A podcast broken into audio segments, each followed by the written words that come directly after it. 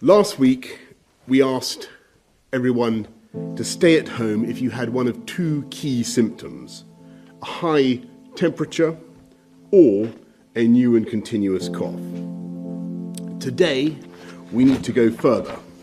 It looks as though we're now approaching the fast growth part of the upward curve, and without drastic action, cases could double every five or six days. Vielleicht habt ihr ihn erkannt. Das war Boris Johnson, der britische Premierminister. Und er hat im Umgang mit dem Coronavirus lange an der Strategie der Durchseuchung der Bevölkerung festgehalten.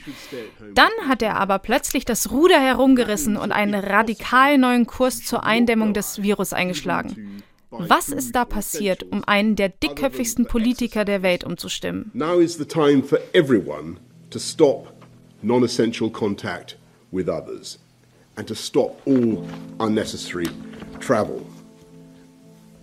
We need people to start working from home where they possibly can. Synapsen.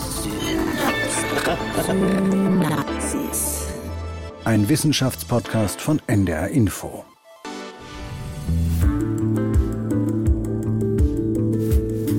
Das Zauberwort heißt Modellierung. Aber was ist Modellierung überhaupt?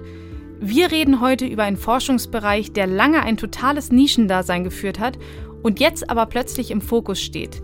Herzlich willkommen zu unserer zweiten Folge von Synapsen. Mein Name ist Maja Bachtjadowitsch und wann immer ich mich mit Wissenschaft beschäftigen kann, kann ich gar nicht aufhören, bis in die späten Abendstunden zu recherchieren, zu lesen und zu suchen. Und deswegen darf ich euer Host sein. Und auch diesmal habe ich eine Kollegin zu Gast, mit der ich klären will, wie sinnvoll sind Modellierungen? Was können sie uns sagen und was können sie uns nicht sagen? Nele Rössler arbeitet als Wissenschaftsjournalistin und ist aus Köln zu uns gekommen. Hallo Nele, schön, dass du da bist. Hi. Nele, du als Wissenschaftsjournalistin arbeitest für den NDR, aber auch für den Deutschlandfunk. Ne? Was hast du studiert? Äh, Biologie habe ich studiert, also im Bachelor und dann im Master Wissenschaftsjournalistik. Ah, okay, das ist ja ziemlich nah dran am Coronavirus. Aber heute reden wir ja über Modellierung und das ist ja eigentlich gar nicht so sehr nah dran an der Biologie, ne? Nee, das sind ziemlich viele Zahlen und ich fand das echt faszinierend, aber auch wirklich anstrengend. Und vor allem, es kamen ja ganz viele, es kommen viele Erkenntnisse gerade, die haben sich ja in einer Zeit sehr überschlagen. Es kamen ganz viele neue Papers raus und ganz viele Vorveröffentlichungen und Studien und alles. Die musstest du alle durchgehen. Nicht alle natürlich, das sind viel zu viele. Aber es gab schon so Morgen, da habe ich irgendwie mein Handy aufgemacht und habe gedacht, also weil ich dann eben schon angefangen hatte, mich mit Simulationen zu beschäftigen und dachte, oh, das, das kann ich gar nicht alles lesen. Aber wie kamst du denn dazu, dich damit zu beschäftigen? Also, dass das überhaupt gekommen ist, dass ich mich so mit Modellrechnungen beschäftigt habe, das war Mitte März. Mhm. Also ich arbeite manchmal bei den Wissensnachrichten bei Nova und da habe ich eine Meldung geschrieben, die hat dann eine Kollegin vorgelesen. Soziale Distanzierung, Ausgangssperre oder einfach nur keine Hände mehr schütteln. Welcher Grad an Abschottung wegen der Corona-Pandemie gerade sinnvoll ist, ist schwierig zu sagen. Forschende des Imperial College in London haben simuliert, welche Maßnahme was bewirkt. Wenn das soziale Leben einfach weitergehen würde, gäbe es im schlimmsten Fall in Großbritannien eine halbe Million Todesfälle in den nächsten zwei Jahren. In den USA wären es mehr als zwei Millionen. Die Imperial College Forschenden schreiben, dass das Gesundheitssystem durch soziale Distanzierung in der Spitze der Pandemie um zwei Drittel entlastet werden würde und sich die prognostizierten Todesfälle sehr stark reduzieren könnten. Die Studienautoren und Autorinnen schreiben, dass die Unterdrückung der Epidemie der beste Weg ist. Also keine Partys, größere Veranstaltungen und viel Homeoffice. Das müsse aber durchgehalten werden, bis ein Impfstoff entwickelt ist, also circa 18 Monate. Die wirtschaftlichen Kosten und sozialen Einschränkungen seien enorm.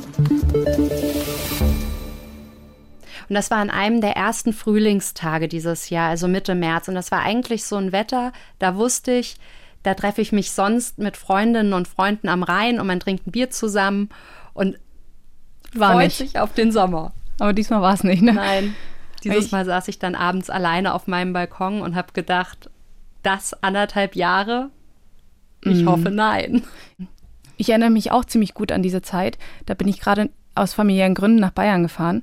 Und das war, als Söder den Katastrophenfall dort ausgerufen hatte. Und ich habe das erste Mal drüber nachgedacht, ob ich wirklich in ein Bundesland reinfahren kann. Das war mega skurril. Und da ist mir auch übrigens auch aufgefallen, dass ich mich eigentlich noch nie mit so Modellen und mit diesen Prognosen vorher beschäftigt habe. Also es, es gab ja schon Pandemien, aber ich habe, das ist irgendwie in meiner Wahrnehmung nicht drin gewesen. Ich weiß nicht, wie es dir geht. Also so wie du habe ich mich schon sehr viel damit beschäftigt im Bereich Wettervorhersagen. Da war mir aber nicht klar, dass das so Modellrechnungen sind. Ach klar, okay, ja. Hm. Also das sind halt so die Modellierung, die auch eigentlich jeder kennt. Aber wirklich damit beschäftigt habe ich mich halt erst, nachdem ich diese, diese Studie vom Imperial, Co oder es ist ja keine Studie, es ist eine Modellrechnung, weil Studien versuchen halt immer die momentane Situation zu erfassen. Und mhm. Modellrechnungen versuchen ja die Zukunft zu prognostizieren oder halt Szenarien für die Zukunft zu erstellen. Also das ist der Unterschied zwischen Studie und Modellrechnung. Aber diese Modellierung vom Imperial College, die da von Neil Ferguson gemacht wurde, das ist der Institutsleiter, das hat mich schon irgendwie mitgenommen und danach wollte ich einfach wissen, wie zuverlässig ist das. Und deshalb habe ich dann eben auch angefangen, mich da so reinzuknien und habe dann eben mit vielen Modellierern gesprochen. Und da habe ich gemerkt, Modellierer, das sind halt zum Großteil Menschen, die irgendwie aus der Physik kommen oder also aus der theoretischen Physik, mhm. Physik auch noch, also so aus diesem Hardcore-Physik-Bereich. Mit, mit, Zahlen jonglieren, mit sehr vielen Zahlen und Rechnungen, ne? Richtig, was ja. man sich ja auch sehr trocken teilweise vorstellt. Also und die brauchen dann wirklich Studienergebnisse, damit sie eben diese Modellierungen berechnen können. Und deshalb ist es einfach sehr interdisziplinär. Also der Modellierer, der mir so begegnet im Alltag, ist Dirk Brockmann vom äh, Robert Koch Institut. Ja. Aber der hatte mit dieser Untersuchung jetzt nichts zu tun. Die machen nee. ja eigene, ne? Die machen eigene. Mit dem habe ich aber gesprochen und der hat mir was gesagt, das fand ich ziemlich spannend, weil ich finde, das wirft nochmal ein ganz anderes Licht darauf, unter was für einem Druck Modellierer auch eigentlich gerade stehen. Lass uns da doch mal kurz reinhören. Sie müssen sich halt vorstellen, dass die meisten Leute in dem Team sind halt Physiker, kommen aus der theoretischen Physik und bearbeiten Themen, die nicht nur sehr wenige nur verstehen, aber noch wichtiger, überhaupt keinen interessieren letztendlich, so ein bisschen polemisch formuliert. Und das ist natürlich einerseits schön, wenn man sowas macht, was niemanden interessiert, dann kann man machen, was man will und ist da in so einem kleinen Kreis von Leuten, die das interessieren weltweit. Aber es ist natürlich auch nicht sehr erfüllend, wenn man sich mit Sachen beschäftigt, die, die in so einer Nische drin sind. Und dann verwendet man jetzt plötzlich diese Methoden, die man da gelernt hat, in gesellschaftlich relevanten Kontexten. Und was ich halt bei meinen Mitarbeitern beobachte, gerade auch bei den Studenten, bei den Doktoranden und bei den Postdocs, und das ist wunderschön zu beobachten. Plötzlich merken die, das ist wichtig und gehen damit extrem verantwortungsvoll um. Das heißt, es wird nicht irgendwie eine Arbeit mal nach morgen verschoben. Ne? Sie wissen, es ist wichtig, um diese Krise zu lösen, dass ich bis morgen irgendwelche Zahlen produziere. Und es ist völlig normal, dass wir am Wochenende telefonieren, dass ich die sonntags um 10 Uhr abends anrufe. Also die alles liegen lassen, auch richtig, auch physisch bis an ihre Leistungsgrenze gehen. Hat ja dann auch einen Effekt auf das Privatleben, ja, auf die Partnerschaften und so weiter. Und die, die setzen sich dieser Belastung voll und ganz aus. Und eben nicht, weil sie irgendwie unbedingt Karriere machen wollen. Hier ist die Motivation. Und das ist das Schönste, als sozusagen Hochschullehrer zu beobachten und Forschungsgruppenleiter, wenn diese jungen Menschen das machen, einfach aus der Überzeugung, dass es gut ist, was sie tun. Gut für andere. Das ist vielleicht das Größte überhaupt. Also nur um mal ganz kurz zu erklären, warum die Audioqualität auch nicht so gut ist. Das war halt eine Videokonferenz. Also wir haben uns mhm. nicht persönlich getroffen. Internet. Genau. So wie im Moment ja sehr häufig. Kennt man ja. Und dann hatte ich noch Kontakt zu Modellierern in Potsdam. Professor Sebastian Reich, der ist Mathematiker in Potsdam und sein Kollege Ralf Engbert, der arbeitet da in der biologischen Psychologie, also beschäftigt sich dann auch wieder viel mit Mathematik. Und die beiden habe ich gefragt, wie sieht denn eigentlich das Labor in Anführungsstrichen aus, in dem sie arbeiten? Eine Kaffeemaschine und, und ein Rechner. Ja, wir haben also tatsächlich, also ich meine, unser Labor ist der Rechner, also insbesondere für mich als Mathematiker. Ne? Das ist ähm, äh, Bleistift und Papier und dann äh, tatsächlich das auf den Rechner bringen und dort Zahlen zu erzeugen. Ne? Ralf, auf welchen Rechnern haben wir jetzt das Modell laufen lassen? Ja, also das ist auch spannend eigentlich. Man hat einfach heutzutage so auf einem Notebook-Computer Rechenleistungen zur Verfügung, wo man vor 20 Jahren ein Rechenzentrum dafür gebraucht hätte. Und diese Imperial College Studie vom Anfang, also die das gesagt hat mit soziale Distanzierung, bis wir einen Impfstoff haben, also wahrscheinlich 18 Monate, mhm. die läuft übrigens auf einem Supercomputer. Also mit ganz viel Rechenleistung. Monsterding. Genau.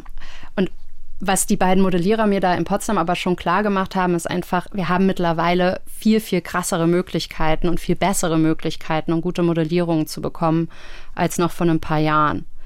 Also viele Modellierungen können jetzt eben, also so wie Ralf Engbert das auch sagt, auf einem normalen Computer laufen, wo man früher halt ein ganzes Rechenzentrum für gebraucht hätte. Mhm. Das wird nur problematisch, wenn Modellierungen in Echtzeit ablaufen sollen oder man eben ganz, ganz schnell eine Frage beantwortet bekommen möchte. Das passiert aber gerade natürlich relativ häufig, weil Politiker und Politikerinnen eben ihre Entscheidungen oft von Modellierungen abhängig machen. Ich glaube, jetzt müssen wir tatsächlich kurz mal über die Begrifflichkeiten reden. Also wir sprechen von Modellierung. Ich weiß, es gibt auch Szenarien und Simulationen. In was für einem Verhältnis stehen denn diese Begriffe? Was ist denn genau was? Weil das verschwimmt ja manchmal auch so in der öffentlichen Wahrnehmung und in, in der Umgangssprache. Ja, das verschwimmt sehr oft. Das wird man auch in den O-Tönen, gerade in den O-Tönen, die, die ich jetzt noch mitgebracht habe, merken. Teilweise wird das nicht, ich sag mal, wissenschaftlich korrekt benutzt. Eigentlich ist es so, eine Modellierung ist das, was man erstellt, um ein komplexes System abzubilden, was man nicht mehr mit einer einfachen Formel abbilden kann. Mhm. Und es ist sozusagen das Gefäß, was man bildet. Und in dieses Gefäß rein kann man Daten füllen und dann bekommt man eine Simulation. Also das heißt, Beispiel Wetter. Man nimmt ein Modell das ganze Jahr über, um das Wetter zu berechnen. Aber die Wettervorhersage Hamburg am 2. September 2020, das ist die Simulation, weil du die Daten nimmst für Hamburg am 2. September. Okay, verstehe. Und mit dem Modell berechnet man eine Simulation und mit der Simulation bekommt man dann als Ergebnis verschiedene Szenarien, je nachdem, was für Daten du halt reinfüllst in das Modell. Okay, das bedeutet, ich kann mit einem Modell, also quasi mit einer Rechnung, mit einem System, was ich mal geschrieben habe, kann ich verschiedene Szenarien berechnen. Und das mache ich, indem ich da Informationen reinfütter und dann verschieden simuliere, wie diese Szenarien am Ende aussehen könnten. Genau.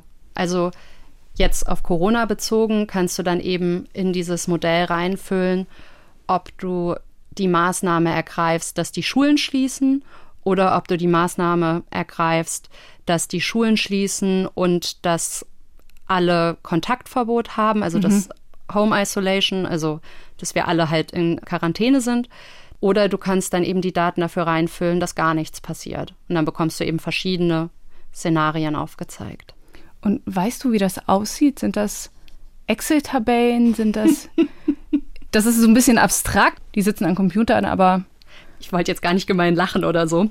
Diese Imperial College Simulierung zum Beispiel, die findet man auf GitHub. Da ist das zur Verfügung gestellt. Also GitHub, das ist so eine Entwicklerplattform. Mhm wo man sich anmelden kann. Äh, die gehört zu Microsoft.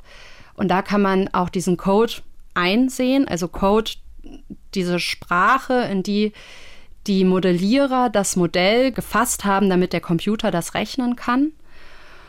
Und das ist mega komplex. Also die haben das eigentlich auf GitHub gestellt, damit Menschen da auch mit dran arbeiten können und sich das angucken können und Verbesserungsvorschläge einreichen können. Also das ist dann so ein bisschen wie so ein Google Doc-Dokument, also Kommentar, du schlägst was vor und dann können eben die Modellierer vom Imperial College das annehmen oder ablehnen. Dieser Code von der Imperial College Studie, der wird aber gerade auch ziemlich stark kritisiert. Also da kann man sagen, da sollte man sowieso im Moment ein bisschen vorsichtig sein. Also das ist nicht der beste Code anscheinend. Der von Neil Ferguson. Genau. Aber beeinflusst dieser Code oder, oder das, was kritisiert wird, beeinflusst das sehr das Ergebnis? Es beeinflusst das Ergebnis, es beeinflusst aber nicht die Grundaussage. Okay. Also es beeinflusst nicht die Grundaussage, die damals daraus geschlossen wurde, dass man eben reagieren musste. Dazu kommt auch Katharina Haug, mit der ich gesprochen habe vom Imperial College. Sie ist Deutsche, die ist tatsächlich keine Mathematikerin, auch keine Physikerin, die ist Ökonomin. Die hat mir zum Beispiel gesagt, das sieht man in dem offiziellen Report, der veröffentlicht wurde, nicht, aber sie hat mir das eben gesagt. dass die praktisch die Zahlen unterschätzt haben. Also die haben eigentlich laut der Simulierung von Ferguson müssten jetzt mit der Maßnahme soziale Distanzierung müssten es jetzt eigentlich so 25.000 Tote sein, also Menschen, die mit Covid-19 gestorben sind. In Großbritannien. In Großbritannien. Mhm. In Großbritannien gibt es aber jetzt schon 33.000 Menschen, die an oder mit Covid-19 gestorben sind. Oha. Dabei haben die den Lockdown ausgerufen und nicht nur zur sozialen Distanzierung. Aber Maja, also du hattest ja gerade gefragt, wie das eigentlich aussieht. Also da befinden wir uns jetzt auf einer Ebene, die man so erstmal gar nicht sieht. Das ist halt diese, also der Code, das ist halt diese Programmiererebene. Ja, super abstrakt, ne? Ja, aber ich hatte dir ja gestern so einen Link geschickt mhm. zu so einer, ja, zu so einer Art Spiel. Es sieht aus wie ein Spiel. Aber das ist eine Simulierung. Eine agentenbasierte, da reden wir später noch drüber, aber wir können das ja mal spielen. Also man kann das ein bisschen durchspielen, dann kannst du es dir vielleicht besser vorstellen. Mhm.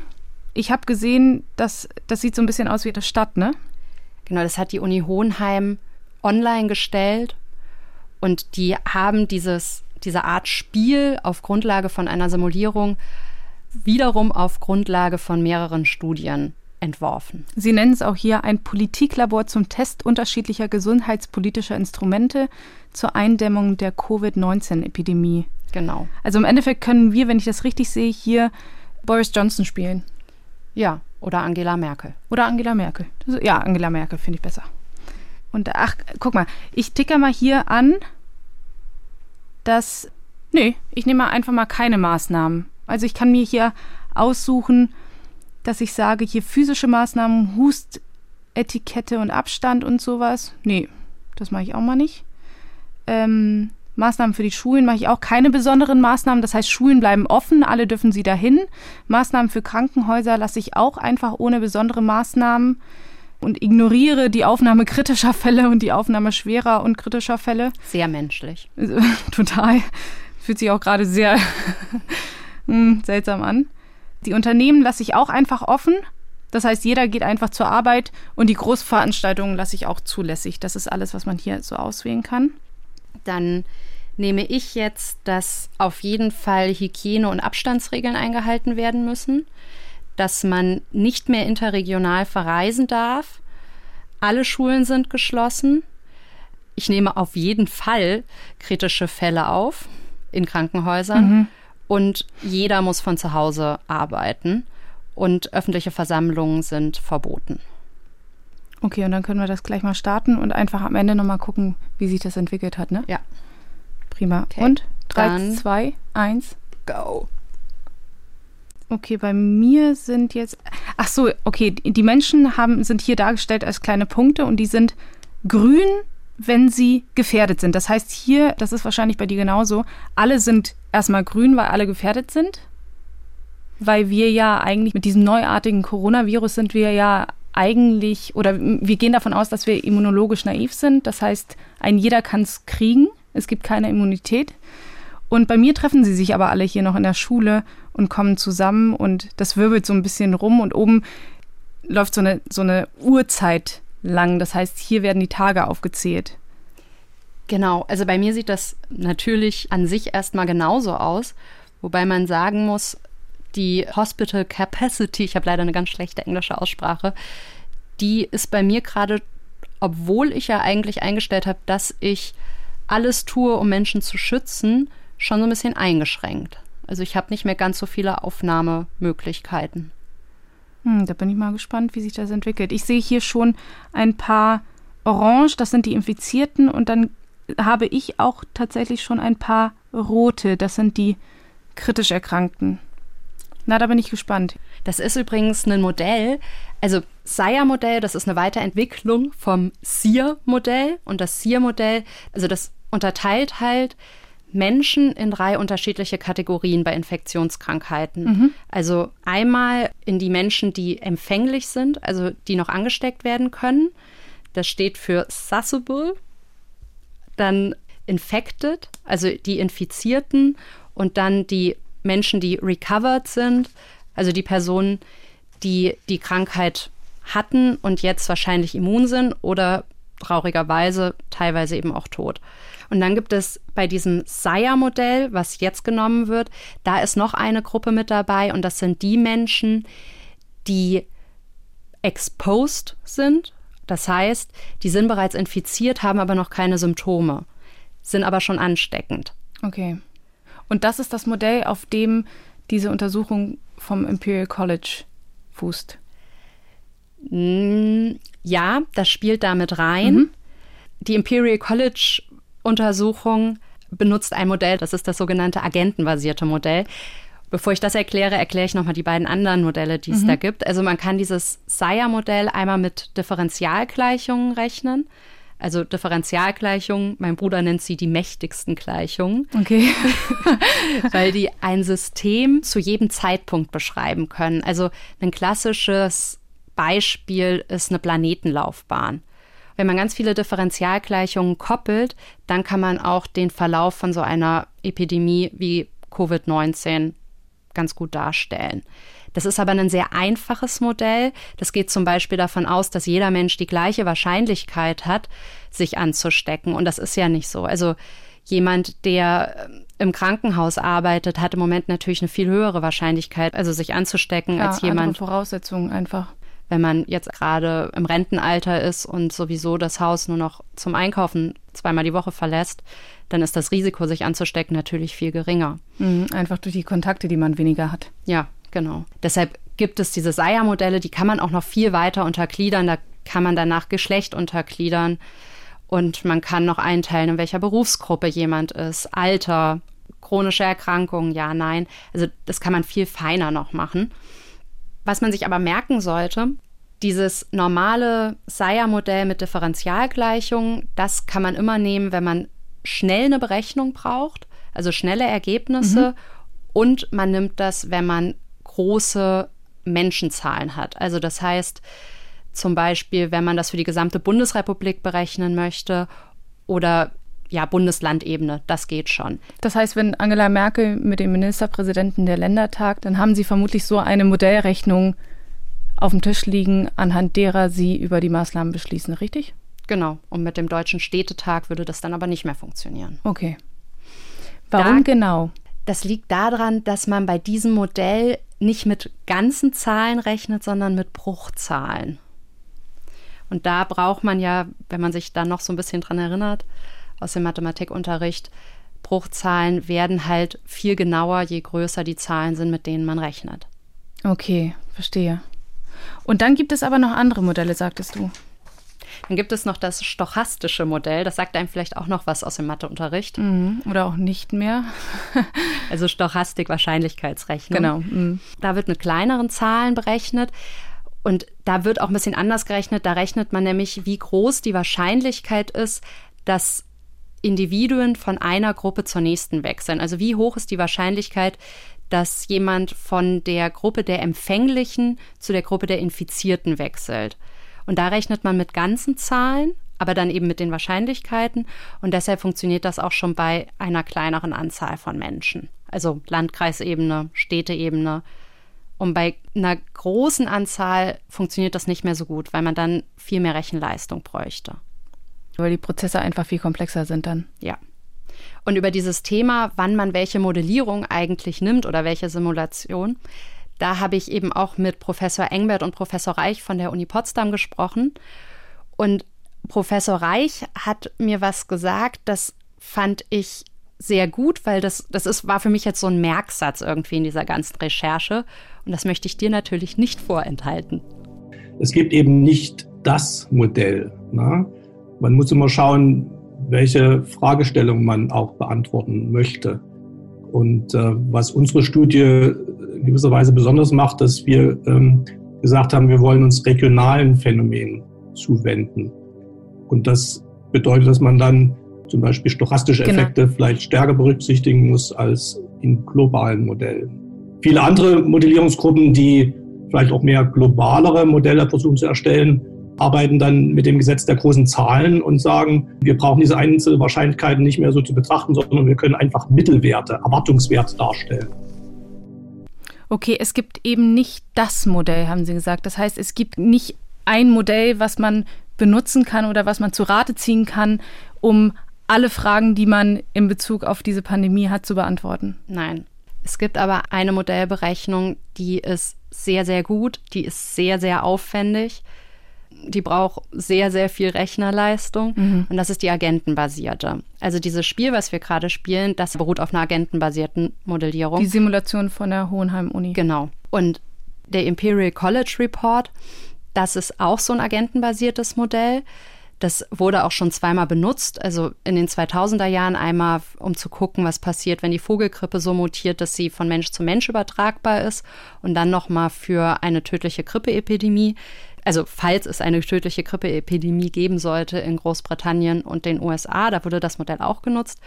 Und in Deutschland, da passiert gerade am Helmholtz-Zentrum in Braunschweig sowas, also dass man versucht, ein agentenbasiertes Modell für Deutschland zu entwickeln. Da muss ich nochmal fragen, agentenbasiert heißt im Endeffekt, dass einfach so viele Individuen betrachtet werden, richtig? Genau. Dass es so aufgedröselt ist.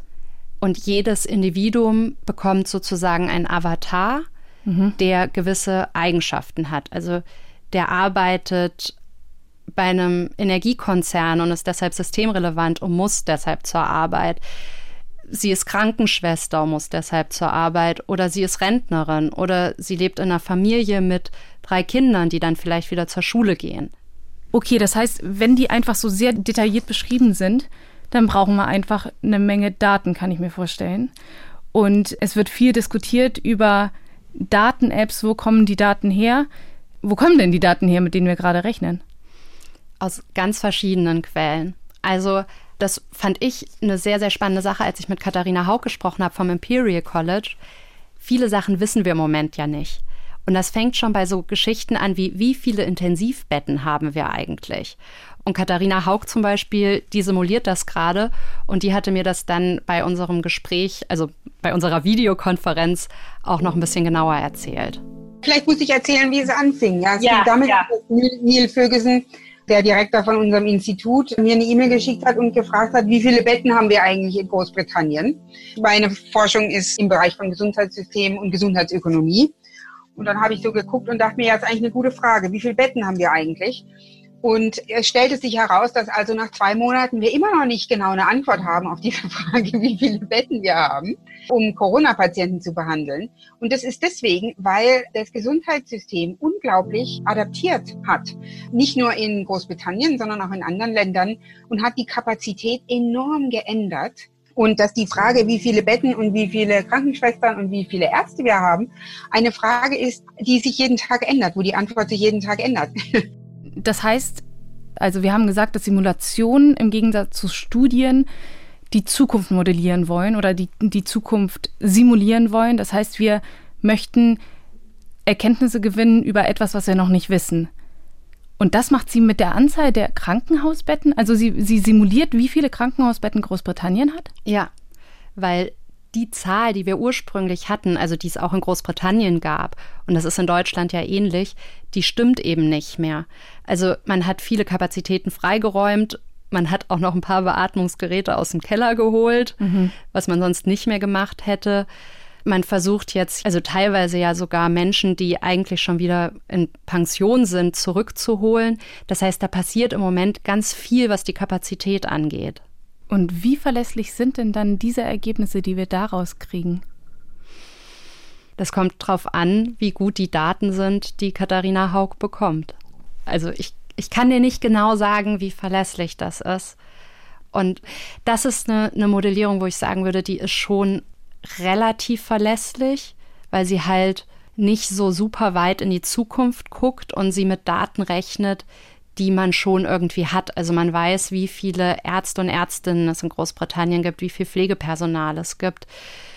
Man weiß diese Ausgangssituation, so viele Betten hatten wir mal, so groß sind Krankenhäuser, die und die Stationen könnte man freiräumen. Okay, also es, es gibt schon einen Grundstock an Daten, die gesichert sind und dann wird damit jongliert. Genau, es ist nicht wie bei einer Corona-Simulation, wo man eben nicht mal weiß, wie groß ist eigentlich wirklich die Attack Rate. Aber wir haben ja auch andere Quellen für Daten. Also ich, ich weiß, es gibt diesen Fitness-Tracker. Hast du den? Genau, ich habe mir den geholt, weil ich äh, bei der Recherche natürlich auch eigene Erfahrungen mit einbringen wollte. Deshalb habe ich mir dann so einen Fitness-Tracker geholt, wo ich jetzt auch immer meinen Puls sehe. Ich sehe, wie ich geschlafen habe. Ganz viele tolle Informationen. Und das ist auch von Dirk Brockmann gemacht, also dem Modellierer, mit dem wir ganz am Anfang gesprochen haben, vom Robert Koch Institut. Dieser Fitness-Tracker zeigt ja meinen Puls an. Und es gibt eine Studie aus dem Lancet, die sagt, dass man zwischen Puls und Fieber einen Zusammenhang hat. Also das heißt, über den Fitness-Tracker, wenn mein Puls sich verändert, sieht man, ob ich Fieber habe. Das ist eine Studie, die wurde eigentlich gemacht, weil man das, was man jetzt mit diesem Fitness-Tracker macht, also zu gucken, ob sich irgendwo ein Fieberherd ausbildet, das sollte man eigentlich für die Influenza benutzen. Also das heißt, das sieht man jetzt auch, viele Daten, die man gerade hat, viele Simulierungen, die kommen eigentlich aus der Influenza-Forschung, also aus der Grippeforschung. Mhm. Und mit diesem Pulsmesser, mit den Daten, die man darüber hat, kann man eben sehen, ob sich in einer Stadt oder in einem Landkreis ein Fieberherd bildet. Also haben da sehr viele Menschen gerade Fieber. Natürlich hat nicht jeder Mensch, der Fieber hat, automatisch Covid-19, aber es ist ein Hinweis, es ist ein Indiz. Und da könnte man mal nachfragen und mal gucken und und Sicherheitsmaßnahmen dann natürlich einführen. Okay, und gegeben sei der Fall, die Forschenden erkennen da jetzt einen Fieberherd. Und das erweist sich als tatsächlich ein kleiner Hotspot des neuartigen Coronavirus. Und dann geben sie einen Hinweis darauf, dass sich diese Situation wieder einfangen oder normalisieren lässt, wenn Leuten die häusliche Isolation angeordnet wird. Und dann gehen sie darüber hinaus nochmal so weit, dass sie sagen, wir schließen alle Schulen, jetzt einfach nur als, als Gedankenexperiment. Wie kann man denn diesen einzelnen Maßnahmen irgendeine Wertigkeit geben? Also ich stelle mir das vor, dass eine häusliche Isolation oder eine häusliche Quarantäne vielleicht einen anderen Effekt oder dass der Grad des Effektes anders ist, als wenn wir die Schulen schließen oder wenn wir Schwimmbäder schließen. Gibt es da irgendwie Erkenntnisse, wie man die Wertigkeit verteilen kann? Ja, gibt es. Also, es kommt immer auf die Simulation an. Es gibt Simulationen unter anderem auch vom Imperial College, das sind aber andere als die, über die wir am Anfang geredet haben. Da wurde einfach allen Maßnahmen zugesagt, dass sie den gleichen Effekt hätten. Okay. Und jetzt bei dem Imperial College Report, über den wir am Anfang gesprochen haben, da ist es so, dass es unterschiedlich eingeteilt wird. Also zum Beispiel ist diese Case Isolation, also die Isolierung von einer Person, die krank ist, die wird viel höher gesetzt, als wenn man zum Beispiel die Schulen schließt oder die Universitäten schließt.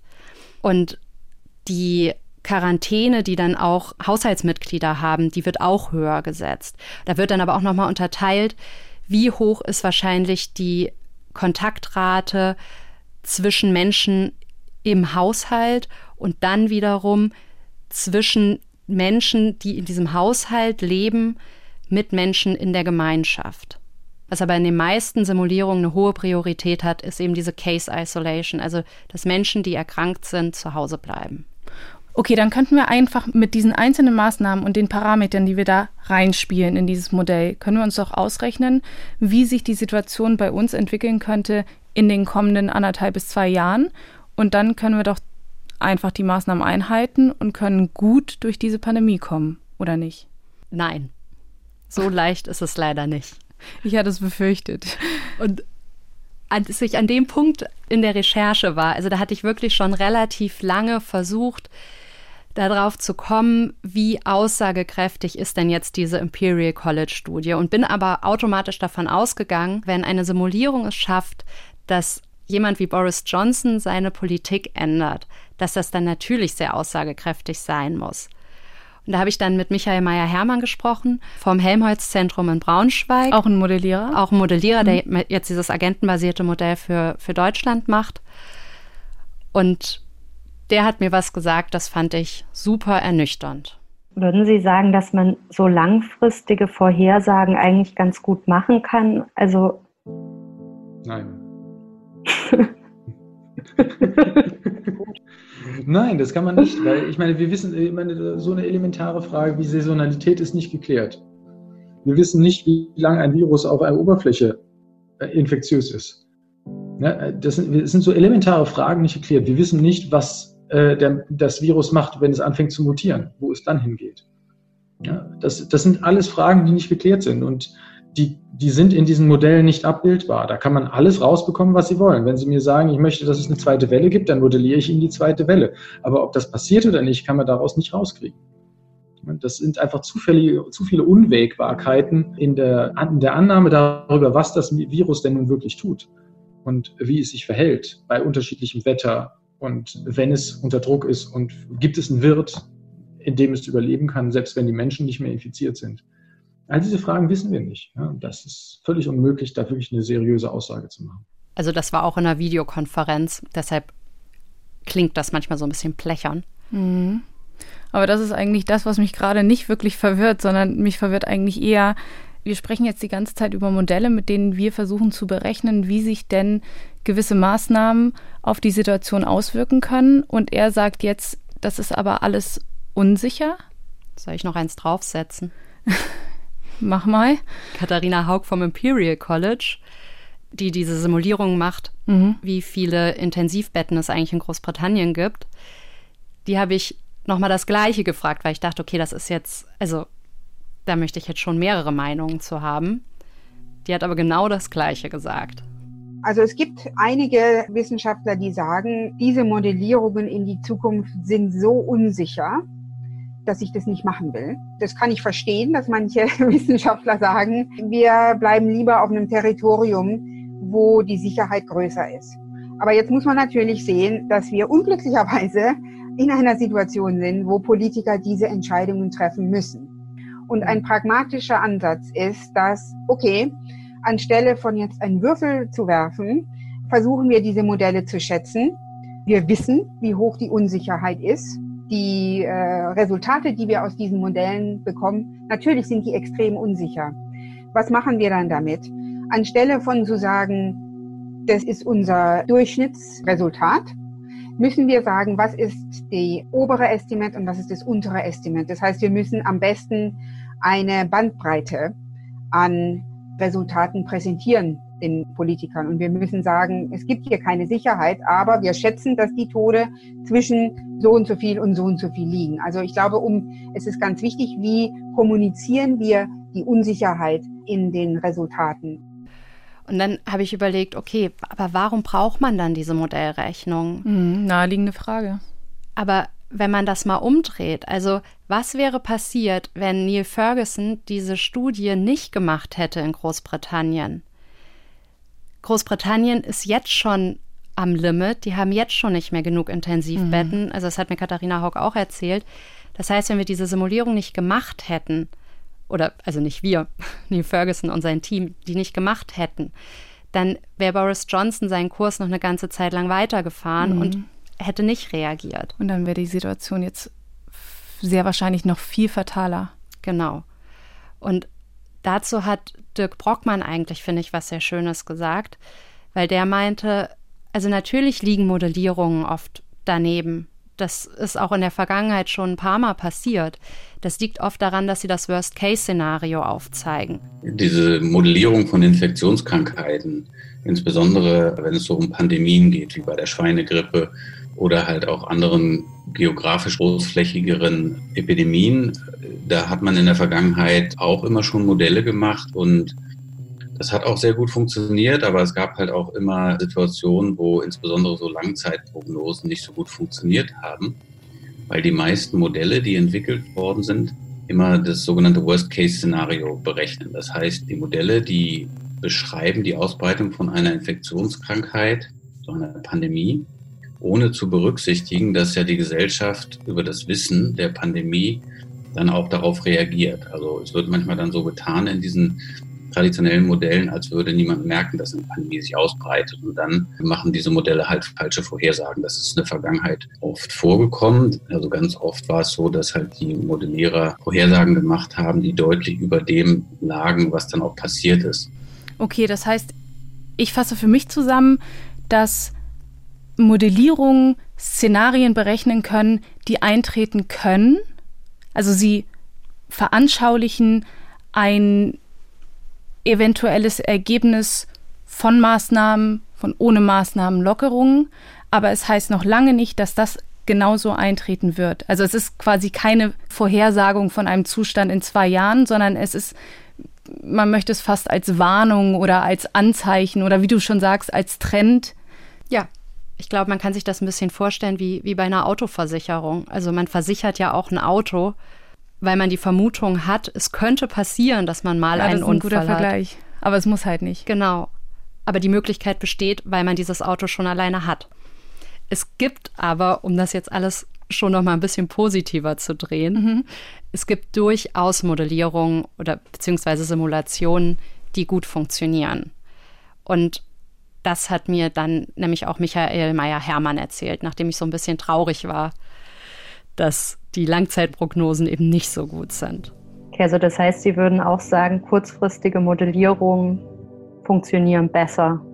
Ja, in diesem Zusammenhang gibt es nur die Möglichkeit, dass wir die Modellierung verwenden, um akute politische Entscheidungen zu unterstützen, wo es darum geht, wie können wir jetzt auf diese Situation reagieren. Denn das, was wir jetzt sehen, wird dazu führen, dass in den nächsten zwei, drei Wochen das passiert. Das können wir sagen. Also, aber darüber hinaus, das sind zu viele Faktoren, die da reinspielen, die wir nicht kennen. Also man kann festhalten, und das sagen übrigens auch alle Modellierer, mit denen ich gesprochen habe, dass kurzzeitige Prognosen über ein paar Wochen, das ist schon relativ zuverlässig. Also so wie die Wettervorhersage eben auch relativ zuverlässig ist für die nächsten Tage. Mhm. Was man zu diesem Imperial College Report aber noch sagen sollte, also weshalb ich ja überhaupt angefangen habe, mich mit den Modellierungen zu beschäftigen, diesen Trend, den diese Simulation aufweist, den weisen relativ viele Simulationen auf. Also, dass das einfach eine Pandemie ist, die sich sehr schnell verbreitet. Und da es eine gute Idee ist, zu handeln. Genau. Und, und das tatsächlich dann auch wahrscheinlich trotz dieser Kritik an dem Code Ja. von Ferguson. Ja, also dieser Trend. Und dann nochmal, um darauf zurückzukommen, wenn mehrere Simulationen, die ganz unterschiedlich gemacht wurden, also die agentenbasiert gemacht wurden, die mit dem Sire-Modell mit einer Differentialgleichung gemacht wurden, die mit dem Sire-Modell auf stochastische Art und Weise gemacht wurden, wenn die alle was Ähnliches sagen, und das sagen auch alle Modellierer, dann ist das meistens schon was, was sich irgendwie bewahrheiten wird. Und wir hatten jetzt vor einiger Zeit, das war ein Paper, das haben mehrere Modellierer aus Deutschland rausgegeben. Da war das Helmholtz-Zentrum dabei, da war das Leibniz-Institut dabei, da war die Fraunhofer Gesellschaft dabei. Und die haben alle gewarnt und gesagt, hebt jetzt die Maßnahmen noch nicht auf, macht die Schulen nicht wieder auf, erstmal. Und trotzdem sind wir jetzt dabei, die Maßnahmen zu lockern. Ja, das hatte ich auch mitbekommen in den Medien. Da war die Kritik vor allem, weil sie die Politik verlassen hatte auf Zahlen, in denen aber die ersten Lockerungen sich noch gar nicht hätten auswirken können, richtig? Das und also was mich daran schon beschäftigt ist, das sind Simulationen, die sind kurzfristig. Das sagen mehrere Modellierer von unterschiedlichen Instituten. Und trotzdem wird da jetzt nicht drauf gehört. Mhm. Politische Entscheidung.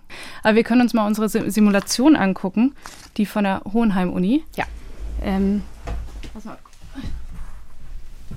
ist ja jetzt eine Zeit durchgelaufen.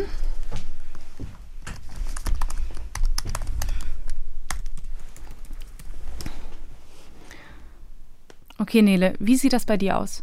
Sehr, sehr grün. Also die meisten sind bei mir äh, noch nicht infiziert worden. Okay, du hast ja alles geschlossen, alle Schulen, Genau. alle Maßnahmen durchgesetzt. Also bei mir sieht man jetzt aber ohne Maßnahmen und gar nichts genau diese Kurve, über die wir sprechen in den vergangenen Wochen. Also ich habe Infizierte, ich habe immer noch Kranke, ich habe hier auch Verstorbene und aber auch Genesene logischerweise.